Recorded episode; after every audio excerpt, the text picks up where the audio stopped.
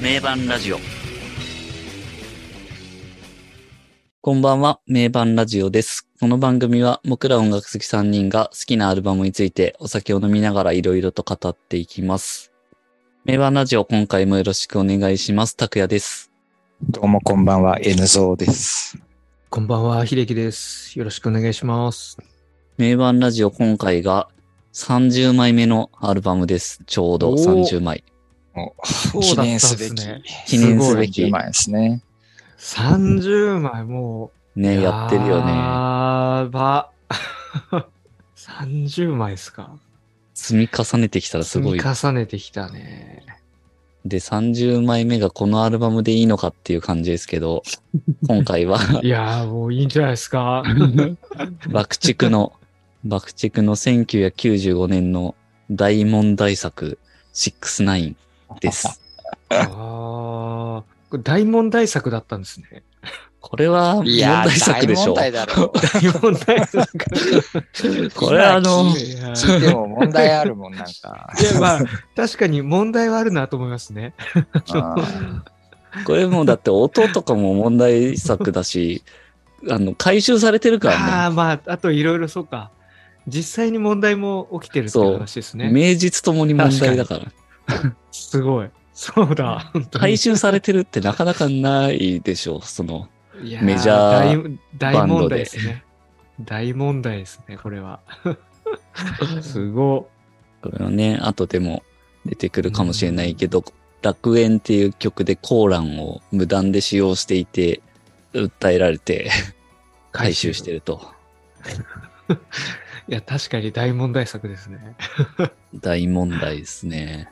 これ、ファンの中でもあれだったんですかもう出た時結構問題作だな、みたいな受け入れ方だったんですかどうなんすかねリアルタイム。まあなんかダークアンザダークネス、ダダーカーザンダークネス、もうだいぶ問題作じゃないですか。なんうかんなんというか、そっからの正常進化っていう感じで受け止められてるのか、まあなんか今回この連続で聴いてる感じはやっぱすごい深くーうんなったなっていう、その、まうんあ同じ路線じゃないというか、まあちょっと違なんうかベクトルはそうですねうん結構近いところ向いてるけど、そのなんかうん振れ幅もそうだけど、すごいうん広く深くなったなっていうか、うんそうですね。そんなに別に180度変わってるとかそういうんじゃないけど、その流れの延長線上ではあるけど、うん。より深く、うん。やばくというか。よりそうですねやばくなってますようね。ん よりやばくなってますよね。よりちょっとなんだろう、狂ってった感じがんうんするという。なんかもう本当に行き着いちゃったなみたい な。もうそういうの最高ですよね。まあ、病的だよね。なんか病的ですね。結構怖いっていうか、そう心配になりますよね、聞いてて。うん、そうそうそ大丈夫かな、うんこれ って。っていうね、69。まあう。今回。特集していくわけですけど、まず初回の今回については、前作、ダーカーザンダークネス、スタイル93、えー、から、この69に至るまでっていうところと、全体的なところを話していければという回ですね。ほい。っていうところからで、またその時系列的なところから話していければなと思いますけど、えー、ダーカーザンダークネスが1993年の6月23日に発売してると。うん。まあこの、その時も話してますけど、93年にこれやってたのかっていう、まあすごい早いですよね。もうスタイル93ですからね。うん。刻印してるからね、その、ね。これを93年にやったぞっていうう。ん。で、えー、ツアーをその年はやって、まあ、11月まで、だから、まあ、ほぼほぼ年内ツアーやってるっていう感じですね。93年については。で、94年に入ると、結構各メンバー、いろいろ他の活動とかもやったりしていったみたいで、えー、バックチクとしては、リミックスアルバム、シェイプレスっていうのが8月24日にリリースされてる感じですね。おー。あ、リミックスアルバムとかも出してるんです。これはなんか、過去作をアンビエントでリミックスするっていう、なんか、まあそういうコンセプトで、えっ、と、やられてたみたいですけど、結構すごいんですよね、メンツ見ると。FX ツインとか、大手化とかか参加してるんで、 えーそうなんですげえな。すすごいっすよ ね。その辺のなんか、えその辺のなんかシーンのこの動き的なのに、こうしてのアンビエントリミックスなんだろうなって感じはなんかしますけど、ねんそうですね。で、使ってる、使ってるっていうか参加してるアーティストがね、AFX とか、うん大手がなわけで、その辺すごい、すごいよね。 そのアごいンでテすよナねがっていうか。うんそうそう。なんかちゃんと、こうしてるっていうか、すごい。ううんん当時のその音楽シーンの最先端の人たちですからね。うんうん。で、このリミックスアルバムはなんか、写真集付きっていうか、そえなんか僕も前持ってましたけど、すごいでかいんですよね、これ。う。あああ。の、普通のあの CD のサイズとかのパッケージじゃなくて、あー結構でかいサイズで、写真集メインに CD が付いてるみたいな、うんなんかそんな感じなんかもう逆にな。あー本、本なんそうそうそうそう、本のサイズですうんね。で、その写真集の撮影でトルコに行ってたりとかっていうのが、ええああ、はいはいはい。この94年の出来事ですね。うんなんかすごいな、この辺も。いろいろやってるよねシマムザホルモンもなんか本本を出してたよね。本、本に CD がついてるっていうシああーン。ー、そうなんだ。そう、そうなんですよ。 あのだからなんかすごい、あの、本の方の売り上げにカウントされるっていう。ああ、そうはないんだはいはい。なるほど書籍書籍扱いされてるね。はいはいはい、書籍で1位取るみたいな、なんかそんな、うんなんか、 なるほど、なるほど。そうそう。CD じゃなくて書籍扱い。うん。だそれの先駆けじゃないですけど、なんかそういうう、んまあそう似だたろよううねな発想というか、まあこれは CD としてカウントされてるのかもしれないですけど、うん。すごいですね。がっつり本をくっつけるっていうの。そうそうそうう。ん。で、8月には LSB っていうコンサートツアー。これはですね、ソフトバレーとルナシーとバクチクっていううんの3つで回るジョイントコンサートツアー。あえーこんなんやってたんですね。 LSB。これすごいですよね。ゲストには、イエローモンキー、ラルク・アンシエル、マット・カプセル・マーケッはあト、ダイ・イン・クライすズ。ごいなですねなかなかそれ。 すごいっすよねすげえなこの、 94年の夏ですね、これが。このツアー行きたかったっすね。めちゃくちちゃすごいですよね、これ。ゃ。ねその辺でもうなんか、すごいっすよね。 うん。ルナシーであり、マッドカプセルマーケットでありっていうのはもう、ほんとミクスチャーだよね。はいはいはい。うんイエモンとラルクはこの辺の94年の夏はどれくらいの時だったんだろうん。 94まあで年もう。、94年。ちなみにルナシーで言うと、もうあれなんですよ。わかりやすくロージアとトゥルーブルーの頃がなんで出すよたね。頃。ああ。そうそうそラルクアンシェールまだあれじゃないじゃあもうちょっと、う。前だよね。うん。フラワーとか出てない頃でしょそれの前。出てないだろうね。ロージアとかだから。ねえその1個前か2個前ぐらいのアルバムだよね。うん。 94年のイエモンだと、まだ、あれだね、ジャムが96年だから、おうーんで、追憶のマーメイドが95年だから、うん。はいそれよりもっと前。悲しきエイジアンっぽいとか熱帯夜とかだから、まだそこまでその全国的なああ。だうん。大ブレイクには至ってなどっちもそうですねい頃だし、うんうんブレイク前夜の感じですよね。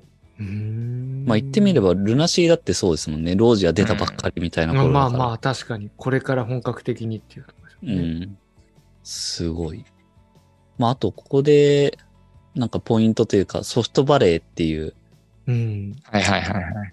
のが出てきますけど、ソフトバレーって聞いたことあります、うん、ありますね。すご、ないな、自分エレクトロな、前衛的な感じっすよねあ。そうなんでそうすねだね。僕もなんかそこまで、なんかめっちゃ聞いてたわけじゃないけど、うん。少し聞いたことあるぐらいな感じですけど、割となんか特徴としてはエレクトロ系をなんかそうですね。取り入れてるうん感じなのかなっていう印象ですけど、やっまぱあなそんのかあすたごりいは爆竹と気が合いそうだよなってういうんううん感じはありますけど、まあそのうちのメンバーである藤井真希っていう、えー人と今井でユニットシャフトっていうあやつを作っあ、ていてそうだね。やってたね。これがもともと91年に結成自体はしてるみたいですけど、うんこの94年の9月にアルバムを出してるんですよね。うんうんなので、この年は今井さん的にはこれもやってるっていう。うん感じですね。で、この9月に出てるアルバムは、ボーカルにピックのレイモンド・ワッツを迎えて作ってるんですよね。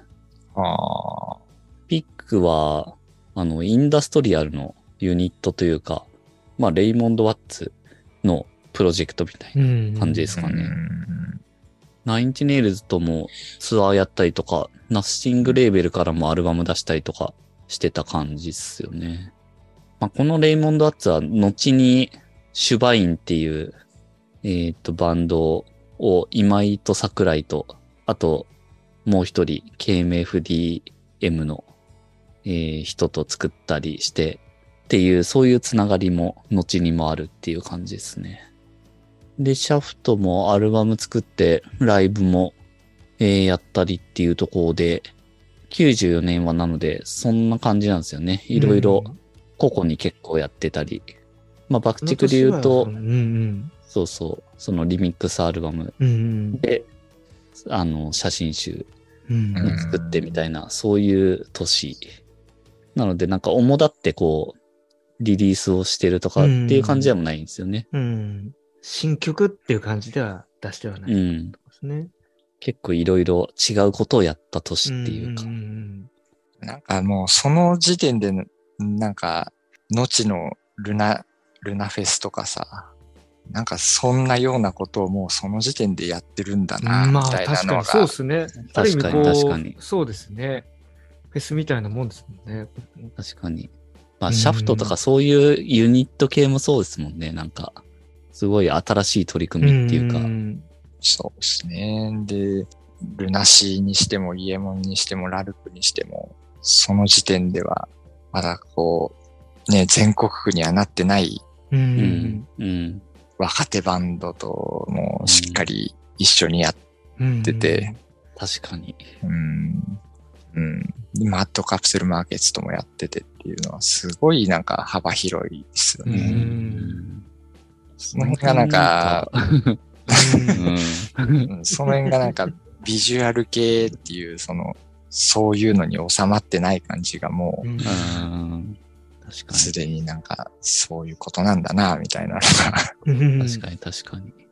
まあ結構その、狂った太陽とかダーカーザンダークネス取り上げた時にも散々早い早いって 言ってきましたけど、うなんか、やっぱり、周りもほっとかなかったんだなっていうか、うんうん。同じようになんか早い、まあやっぱり当時にしてはすごいし、まあ後にもすごいビッグなアーティストになっていく人たちとは共鳴し合っていろいろやってたんだなみたいな、うんそうですね。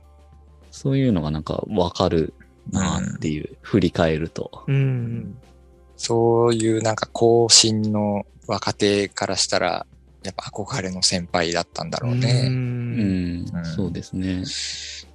で、まあ、あと、まあ、本場っていうか、アメリカでインダストリアル、うんバリバリでやってる人とも一緒にやれちゃうみたいな。うんまあ、だから一緒にやれるってことは、そういう人たちから見ても、うんまあ、一目置かれるというそうか、ね。うんあこいつ面白いっていうの、面白い音出してんじゃんっていうのが、やっぱあっちの人から見てもあったんでしょうね。そういうことですよね。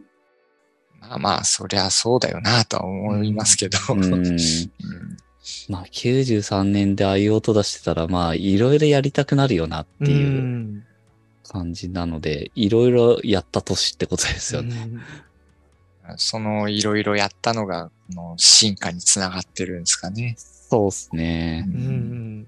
まあ、結構インタビューとか見てても、やっぱりこのシャフトでやったやつはいろいろ影響は出てるみたいなことはうん言ってます。し、うん今井も。やっぱ結構ギターをサンプリングして、それを使ってとか、そういうのとかはうんう、んやっぱアプローチとしては、なんか引き出し増えるだろうなってうんういん。ううん感じでしょうね。で、その辺まあいろいろやって、94年の12月ぐらいですかね、から爆竹の次のアルバム作りに取り掛かると。うんまあ曲はまあ前から作ってたんだと思うんですけど、本格的に動き出してるのはそれくらいかなっていうとこですかね。で、曲系の話でいくと、引き続きやっぱリフものみたいなところは意識されてたみたいですね。ああ、なんか、まあそうでしょうね。リフをまず作ってっていう感じで。うん。ダーカーザンダークテスの時もまあそういうコンセプトというなかるほ方どね向性はなんかある程度うんあったみたいだけど、そこは割と継承されてるというなるか、。ほどだから歌メロありきとかじゃないっていううんことね。割とね、ギターが立ってる曲も多いもんね。いや、確かに。印象的なギターリフとか、リフが印象的なの多いですよね。そうですね。うん。で、今井さん的にはもうなんか、どんどん曲が溢れてきていて、なんか、やりたい曲がいっぱいあったっていう感じだったらしいですね。アイディアがなんかどんど、うんん。うん。アイディアがどんどん出すぎて、それをまとめらないというか、それをまとめるのに苦労するみたいな。うん。出過ぎちゃっても出すぎて。う、どうしようってなっちゃう感じですね。そうですね。結局、16曲入ってますからね。うん。収録曲数がやっ。ぱ乗ってる時はそうなるんですよね、きっとうもう。ん。レッチリとかももうすごい曲数。レッチリ乗もってするごい、時多くなってるもんね。まあ、ノリに乗ってるバンドはそうだよね。うん乗りに乗ってる時はやっぱり。うん。まあ、これも2枚組じゃないだけいいっていそうう、ジャンか。と16、あの、1枚に収めたのはすごいですよね。確かに。大変だったんだろうなって。うん。あの、うん出る時期なんだろうなっていうのは、なんか音聞いても、うん、生き生きしてますよね、なんか。 なんと、うんなんつうか。そうだね。なんうんいまあ方向性的には病的なんだけどや、。病、確かそうそうそうそう。病、ね病的に生き生きしてるっていうか。病的そうそうそうそうそうそう。めっちゃその表現は的確ですね。病病的う ん的に生き生きしてますよね。に、病的なんですけどね、曲。そう。すごい病んでる感じではあるんだけど。病んでるやつがもうすごく生まれて、どんどん生まれてくるっていう、う。うん。そうそうそ病的に生き生きしてる。う。うん。アウトプットは病んでるけど、なんかそんなに苦労してる感じしないですもんね。うん、そうそうそなんかすごい、なんか伸び伸びっていうか、う。うんう。う。ん。結構ポンってできてんだろうな、みたいなうん。だか感じら、もはうすなるんか、く、苦労して苦労してひねり出して、これが出てきましたっていうよりは、うんもうポンポン出てきてるそのう、そうが、なんですよ、もう。こういうのがポンポン出てきちゃってるのがまってたいう息のいいやつが出てきたよっていう 感じ。すごいそんな感じしますよね、聞いてて。またグロテスクなやつが息のいい。うん、そうそうそうそう。息のいいグレグロテスク が。息のいいグロテスクが出てきたよって。またグロいのが出てき たよ。ピチピチのって。そんな感じはしますよね、なんか。うんうんこれまあ16曲あって、最後のはまあちょっと1曲目の派生みたいな感じですけど、はい。今井が 11? あ、まあ、ーループマーク2入れると今井12か。星野が4曲入ってんのかなはいはいはい。めちゃくちゃ多いですね。多いですよね。うんで、今井は入ってないので言うとあと4曲あったらしいですね。あで、星野も全部で8曲書いたって言ってるんで、あ使われてるのが4曲だからあ、、うん。まあ残り4曲あったらしくて。全部入れたら2枚組になってた。 そうですね。そうですね。で、なんか、その、お互いまあ、それぞれ次のアルバム用に曲を書こうみたいな感じで多分書いてたと思うんですけど、曲作り中はもう全然お互い情報交換とかしなかったらしいですね。おーそれはなんか、へーって感じだったんですけど、で、ダーカーザンダークネスの頃とかは、それでもやっぱりなんか気にしてたらしいんですよね。どんなの今井さん作ってんだろうみあたいあ、な。はいはいはい。おでもなんかそれ別になんか気にしても無駄だっていうのがなんかその時分かったらしくて、ーうん。で、今回はもうなんか全然気にするのやめたって星野が言ってましたね。だから、星野曲結構、あの、69で入ってるやつ、すごい、あの、キャラ立ってるやつも多いですけど、うんうん楽園とか、密室、愛しのロックスターとか、 ああ、そうだうん。ね。その辺なんですね。ちょっとこのど辺どれがどれ、どれがそうだったのか分かっあーそうだよね。で、なんか、星野曲では、今井ギター弾いてないらしいですね。ああ、なんか今井は今井でやることが多すぎ て、そっちに手が回らなかったらしい。いろんなもう出したい音がいっぱいあるから。うん、自分の曲で忙しくて。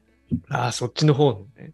うん、だから、星の曲も、デモの段階だと、まあ、結構、その今井も星野も、それぞれでデモしっかり作って持ってくるっていうスタイルみたいですけど、デモの段階だと、星野的にも今井が弾く前提でパート分けとかしてるけど、結局なんか今井がスタジオに来れないから、星野が自分でそれも弾いてレコーディングするあーなるほどね。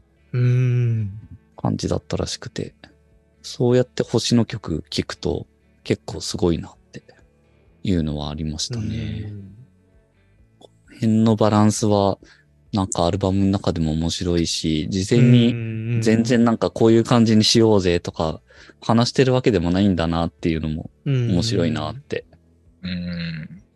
でも今井も言ってましたけど、歌とかラブレターみたいにすごいハードなやつと、まあループみたいなアンビエントのやつをうんやって持ってきたけど、そこに星野の曲が入ればうまく中和されるだろうから、なんか全然いろいろ心配することなく、お互い曲作れたみたいな。うんまあ結局なんかバンドでやれば爆竹になるっていう。そうだね。もうなんか、そういうのが出来上がってるっていうか、信頼関係ですよね。そうですね。うんまあなんか、あうんの呼吸というか、もうん、そうそうそう言わなくても多分こう来るだろうっていうので。そうですね。まあこれ、その辺もなんか乗ってる感じがう。そあうりますよね。乗ってる感じある。うん。うまくいくよね、みたういな。ん。言わなくてもわかるっていうね。うん結構ね、リズム隊のインタビューとかを見てもなんかその辺は少し感じられてて、おお。まあ結局、あの、ベースのユータとうん。ドラムのアニーは曲が上がってくるのをこう待ってるわけなんだけど、うんうんうんうん。割とこうなんか、まあそれがもうしかもなんか順々に割と来るみたいで、で、次は何が出てくるんだろうって興味が尽きなかったって言ってるぐ らい結構余裕が、なるほど、なる ほど。そこまでのこの努力がね、努力が、そうですね。もう ダーカーザンダークネスの時のいろい ろ、え、ジャズみたいな。スラップすんのどう、 もうどう来てもある程度できるだろうみたいな。そうですね。もうそうそ一うそう通りダーカーザンダークネスってやりましたからね。そうそうそうそう。で、アニーもやっぱり、この69の時のインタビューで、前作、前作っていうのがまあうんダーカーザンダークネスのことですけど、うんなんかドラムセットの前に座るのが結構嫌だった時期もあったらしくて、ああ、でもなんかまあだら今う回んのその69はドラムが敵に見えなかったって言ってますね。おうーん。いや、だ からやっぱすごい成長してるなって。成長してますね。 もう、オラワクワクしてきたぞってそうそうそう。もっと強えやつと戦いてえっていう。次何来るんだろうって。面白えなっつって。でも、それと同時に、やっぱりダーカーザンダークネスすげえ苦労してたんだなっていうのが、いや、もう修行をね伺い知れるっていうかしてきてるから。やっぱあれ大変だったよねっていう。いや、あれ絶対大変ですよね。もうあれ、あれで、なんか一回り大きくなったんでしょううね。んだいぶ鍛えられたんですね、うんあれで。 だってなんか、あれ、いもうい一晩練習してもう一回やり直したとかそう。そう、徹夜で練習して、そのままレコーディングに臨むっていう。やっぱり修行の成果って出てるっすね。すごいよね。そっからで生まれた余裕が、なんか、音にも感じられるもんな、なんか。うんうん。確かに。すごいっすね。なんか成長を感じられるっていう。すごいすごい、 本当に。 すごい。そのなんか成長して一回り大きくなって出てきた結果があの病的な音っていうのもまたそう ですね。確かに。爆竹らしいというかす、ごいものをまた生み出してしそまっりゃあどうなんだっていうのをそうですね。た。成長の仕方が。まあ、病的なところを作ってるのは結構歌詞、歌のところも大きいですけど、あー確かに。そうですねこ。こはだいぶすごいですよね。桜井あっちゃんの世界観が。そうですねごいっすね。もう、もう本当に。と当時の桜井敦は、精神、精神科から超鬱だって診断されたみたい ですね。なかなかですよね、それも。それがなんか、だろうなって思うもんな。 いや、だってこんな歌詞書いてきたの見せられたら、そういう診断をせざるを得ないじゃん。あーそうですね。あなたはもう超鬱で すよ。大丈夫かなって。確かに。もうもうもうね、限りなくネズミってタイトルを見ただけでね、いや君大丈夫かいってなるもんな。確かに。でたらめ野郎って。デタラメやろうとか。タイトル見るだけでちょっとやべえもんな。タイトルがなかなかすごいです よね、このアルバムねもう本当すごいですね。もう最高ですね。これもう、タイトルでワクワクするもんな、こうれ。ん大好きですね。もうこう のん。爆竹で最初になんかちゃんと聞いたアルバムがこれだからさ、あはいはいーなんかもう、 そういうなんかイメージな、なっちゃうの。やべえ人たちだな、みたいな。だ他のアルバム聞くと、あ、意外とそこまででもないのか、みたいな。うんちゃんとなんか、ポップというかね、うはいはいんあ商業的にちゃんとこう、 ポップネスを維持してる部分もあるんだっていう。うんこの後のアルバムになると、割とまたちょっとうん戻るといううんか、あーそうそうそそうですよね。う。うん。ここが一番ひねこくれれてるがなんか一番、ここが一番もうあかんそよこの底ですよね。 そう。限りなくネズミは本当すごいですね。うん限りなくネズミってフレーズ。 ってなんだよか 出てこタイトルもまずいし、音もまずいし、ない。どうもそうで すね。これ衝撃だったもんな、もう。 歌詞は全体的に一人称が僕、俺、私で使い分けてるらしくて、あ割とそこを神経使ってなんか分けてるらしいですね。ああああ、そうなんですね。で強いのが俺で、弱いのが僕で、なんか乾いてるドライなのが私っていうああ、なるほどね。感じらしいですね。うん。精神状態を表してるんですけどね。うん。なんかまあキャラクターというか、うん。で、割と前までは、自分が知らない言葉は使用しないっていうような制限をつけてたみたいなんですけど、69からは割と何でもありの状態で、うあんまり型にはめずに制作してたっていうことも言ってますね。うん。知らない言葉でも使っていくと。うん。まあ、具体的にはちょっとわかんないけど、うんまあそういうところが結構深みに増してるというか、うん。まあ、もう限りなくネズミとかも聞いたことない言葉ですからね。 そうですね。あとはタイトル、69。これは、今井がまあ、この辺は発案というかあれですけど、彼が言うには、S と N を使いたかったっていうう。うんん。ところらしいですね。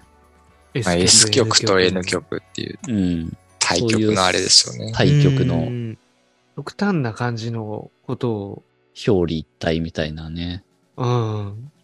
で、最初は SN っていうのにしようかと思ったけど、まあちょっとそれだとなんだかわかんないっていうので言葉を当てはめていった中で69っていう、これだって 。いううん。ところですねこれだって いう。あーそれもどうかと思うんだけど な。これだじゃねえよっていう。確かに。 これだじゃねえよ。もうねえねえ、69ってどうかなどうかなじゃねえだろどうう。まあ、どうかと思うよって。どうかと思う。健全なバンドだったらさ、それはちょっとってなるじまあ6と9も形的にもゃ、ん。あまあまあね。だからそういう。まあうんうまくハマってるなってやっぱ思ったんだろうなって。ハマっては、ハマってはいるけど も。いるけどもこれ。だってやっ ぱ。俺がなんかこれだってなっちゃうのが、やっぱ爆竹というかね。そうですね。いや、ミスチルはこういうのを選ばないでしょっていうさ。確か に。ミスチルがいきなりシックスナインシックスナインとか言ったらもう、お前どうしたってなる。確かに。その辺のなんかこの不健全さがね、いいっすよね。でもこの S と N でうまくハマってますよね。う。うんん。まあまあでも、ね、うまい、うまいっすよね。うまいですようんね。 S、SN で、なんか対局の表現して、うんそれが69っていうのは、う。ん。あ6と9、なるほどってういう。ん。そうですね。サムウェア、ノーウェアも SN だし。あ、それそうだ、確かに。そこはちょっとそっか。たまたまなのか。なんか意識してまあ、狙ってると思うけどね、狙ってるところある S と N なるは。ほどね。うん。狙っこてるれは。ね、これ確かにね。確かに確かに。なるほど。これは、ジャケットもかっこいいよね。うん。ねえ。これもね、ちゃんと、な、69って書いてあったね。うん。いやーでもこの感じっすよね。確かに。この、ちょっと、なんだろう、この、おどろおどろしいじゃなくて、なんかこう、なんだろうな、ケミカルな怖さっていうかな、なんつうんですかね。なんうか、ん。そうっすよね。うんうんうん。この CG で作ってる感じがまた、う。うんん。確かに。うん、時代こをの感辺じのる。なんかそう、ねインインダストリアルな感じというか、うん。そうなんかインダストリアル感がじゃああるな、確かに。ありますよね。やっぱ当時としては、やっぱ普通のバンドから比べるとデジタル感が強いっうんそうですね。ていうのがなんかこのジャケットにもそうですね。出出ててるますし。ねうんで、この顔が、なんていうんですかね、この影というか、ううんん。こすごい複数にこう、わーって、うん薄くなってるのも、すごいアンビエントな感じが、うん、現れてるしううんん。うまーくやっぱ表現されてるし、この69の真ん中のこの文字うもんすごいですよね、これ。俺もなんかさ、あの、ハーケンクロイツみたい みたいな感じで。うん。いやこれすご い。で、やべえ感じが。そうですうね。んこれを真ん中にドーンと持ってきて。そうですね。これもね、S と、S と N の、あれでしょ、うんそうですね。そう S と A の S と A の、そうなんですよね。うん。 S と N をよくこういう風にうまく表現したなって感じです確かに確かに。ねえうん。うあすごいですよね。ーん。これまたその、初回版のあの紫ケース。ーはいはいはいはい。あれがまた印象的というか、ああ、そうだね。初回版は紫色のケースなんですね。そうそうそう。え、その CD のあの、パカっていうのが紫色してるってことそう、全部。ええ確か。今、ちょっともう手元にないけど、うん。初回版はそうだね。その回収されたやつね。あ、回収されたやつがそう、そういう感じなのそううーんで、回収後はそれが赤になって て。あ、そうなんだ。うん ええ紫のやつを昔、中古で買ったけどね。 もうめっちゃ、じゃあレアじゃん。そうだね。今、手に入れようと思ったらめちゃくちゃ、ね、どうなんだろうな。手に入んないのかな。ブックオフとかに行ったらあんのかね。ちょっと今度見てみよう。うん。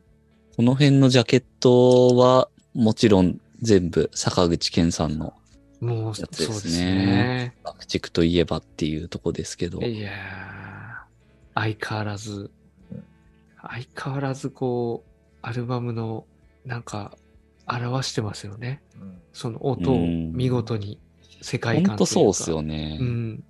またなんかそのカラー、カラーがすごいですよね。やっぱなんか紫なんですよね、このアルバムも。いや、うんほんと音そがう。音が紫色してる。音が紫なんですよ。確かに。うん。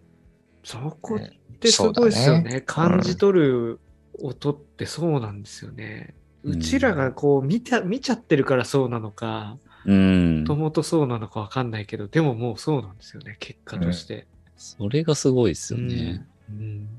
そうだね。音を聞いててなんか、緑とか黄色とかなんか思い浮かばないもんね。うん、ああ、じゃないですそうっすねね。やっぱなんか紫っぽいというか。うん。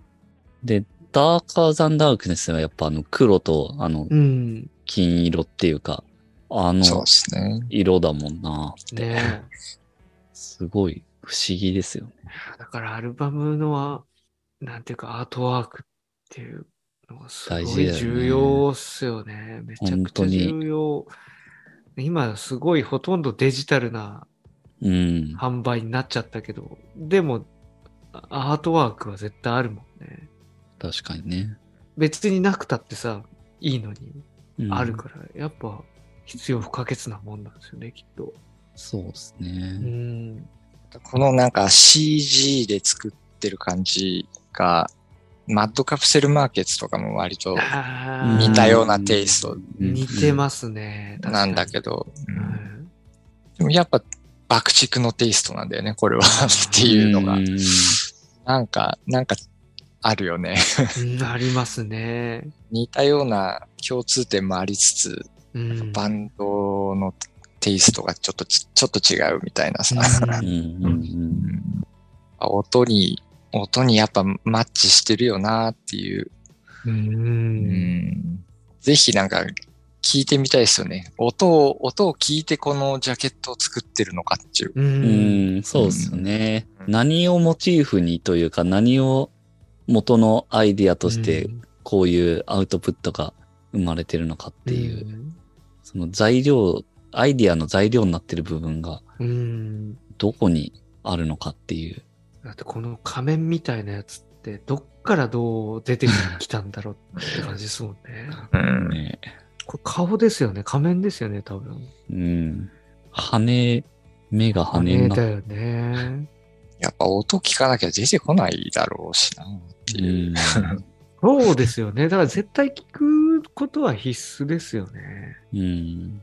まあそれかタイトルとかだけでこううん見ていくのか。まあ、どの、どの段階でっていうのはあるかもしれないけど、デモとかは聞いてんだろうなって。うん。あなんか、何かしらの音から導かれてるんだろうなっていうのはなんかそうですよね。思います。そこはやっぱマッチしてないってあるから、ね最終的にはあれだから、ううん。だろうなとは思いますけどね。うん。